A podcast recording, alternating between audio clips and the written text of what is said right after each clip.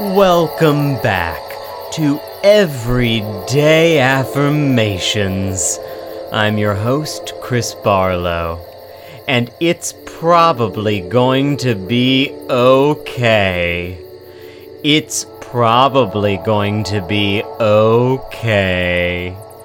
I mean, no one can know for sure, and things sure don't look good right now. But this has happened before, and only some of the people died last time. So maybe you're right. Maybe it's probably going to be okay.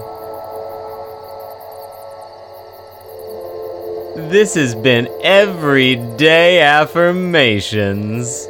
I'm Chris Barlow. See you next time.